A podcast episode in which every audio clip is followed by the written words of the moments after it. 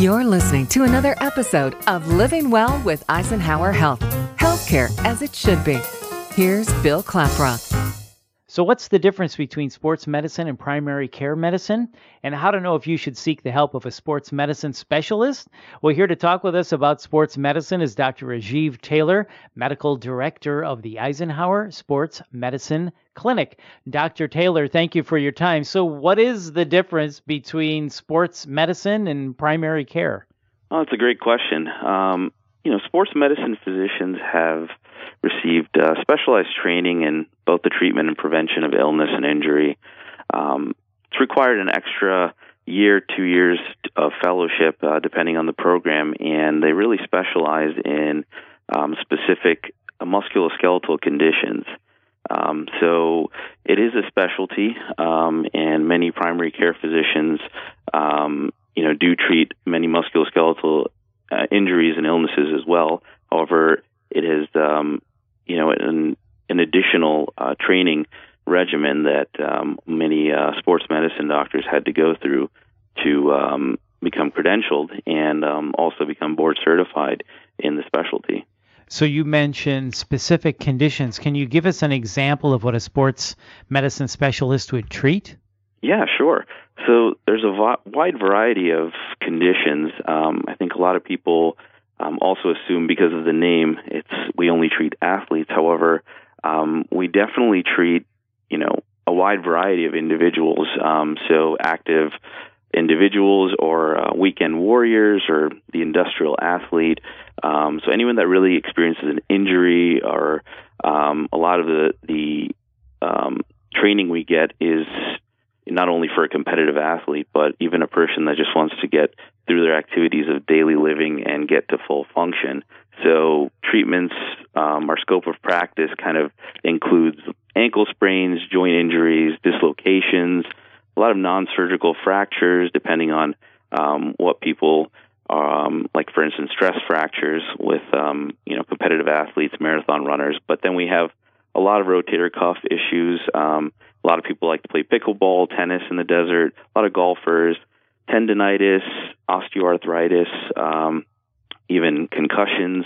Um, so quite a wide variety of um, of conditions that we treat. Well, that's good to know when you specify who you treat because when you think of sports medicine you think of organized sports athletes or school athletics right. but like you said active individuals or weekend warriors guys throwing the football around the backyard qualify too if they twist an ankle so dr tailor let me ask Absolutely. you this how does someone know that they're in need of a specialist well you know it's good to always talk to your primary care doctor um, initially and um, or you can also schedule to see me if um, if any of these conditions that are musculoskeletal related affect you. So, you know, as I mentioned, um, you know, numerous conditions and as simple as um, arthritis. Um, so, anything that is musculoskeletal related, or another way to put it, anything that is orthopedic related but is non surgical. So, you know, we do work closely with our orthopedic counterparts. And what we do is we kind of do the appropriate workup and see if we can manage it maximally from a non-operative perspective. And if you know the person does need to see a surgeon, um, we definitely try to expedite that referral and try to get them in um, to have a surgical evaluation and potentially correction. So, should a person see their primary care physician first before seeking out a sports medicine specialist? Um, it can happen either way. I guess it depends on the person's insurance as well. But um, you know, a person can come directly as well um, if they don't need a referral. And then you mentioned you do work cooperatively with physicians who specialize in primary care and orthopedics, right? Right, absolutely.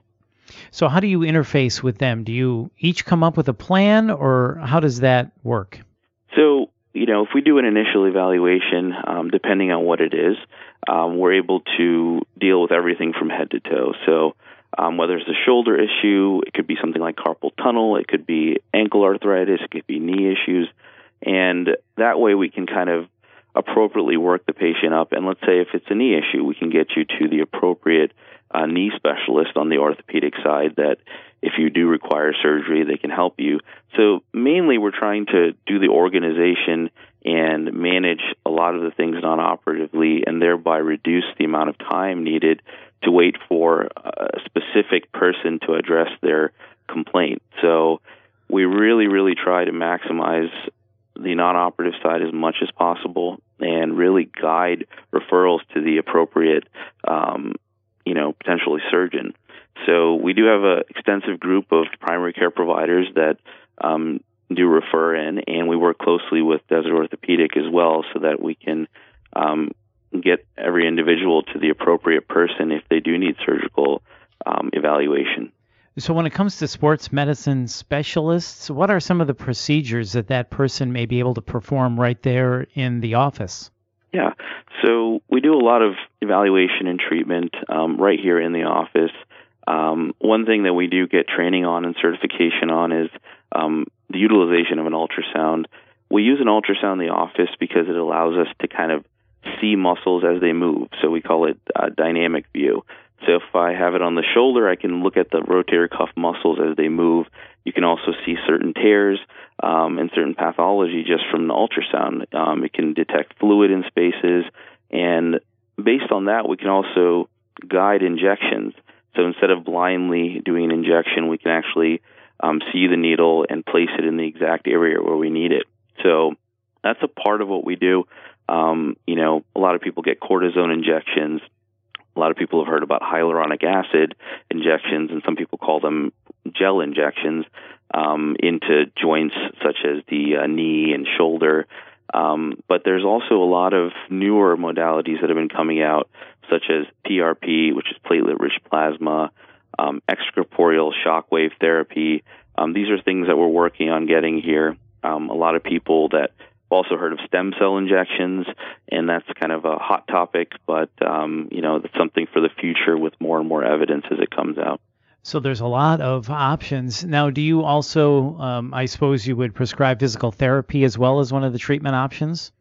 Yep, absolutely, and that's a large part of um, you know our scope that we want to identify what is particularly wrong, and not everything needs you know an injection or a procedure. There are many things that just require um, you know specific protocols and um, training for you know a particular muscle group. So we definitely send uh, a lot of physical therapy referrals, especially for initial treatments, um, and really try to guide them to what specific um, area needs work. Right. So, what are some of the more common sports injuries you treat? So, as I mentioned before, a lot of um, ankle sprains, um, joint injuries, um, you know, sometimes even dislocations. Some people have recurrent dislocations, um, and um, a lot of rotator cuff issues. So whether it's you know a pitcher or a, a pickleball player or a tennis player, there are a lot of things that uh, repetitive um, movements do predispose people to. So tendonitis is is, is quite common. Um, so and we consider a lot of these overuse injuries, but as we get older, some of these become more and more prevalent. So. And lastly, Dr. Tailor, do you have any tips for athletes uh, to warm up or stretch or to potentially prepare to avoid injuries? Yeah, so depending on the sport, you know, we're talking about, but, you know, with age, uh, depending on what spectrum and what age group, um, you know, as we get older, our musculature doesn't move as easy. Um, things become more restricted, and um, stretching and does become a little more important, and because you are prone to more injuries um, when there is contracture of the muscles and tendons, and they're not used to a level of function, especially if you're just going to jump out and start, you know, playing something you haven't done in many years. So, you know, stretching is important um, really knowing the way your body is and the activity you're doing um, is also very important. So we do encourage people to come in and even get an evaluation just to see, well, I like to start this activity. Um, you know, what do you think the best way to go about this is? And if we need to strengthen certain muscle groups or focus on certain areas, and physical therapy can also help. Just give a home exercise program. So, um, whatever age group you know you are, whether you're in high school or uh, you know um, or an older athlete or someone that just wants to get through their activities of daily living. Um, you know, there's always a safe way to uh, strength training and, and condition yourself. Well, Dr. Tailor, thank you so much for the good information today. For an appointment with a sports medicine specialist at the new Eisenhower Sports Medicine Clinic, call 760 837 3731. That's 760 837 3731. You can also learn more by visiting eisenhowerhealth.org. That's eisenhowerhealth.org. This is Living Well with Eisenhower Health. I'm Bill Klaproth. Thanks for listening.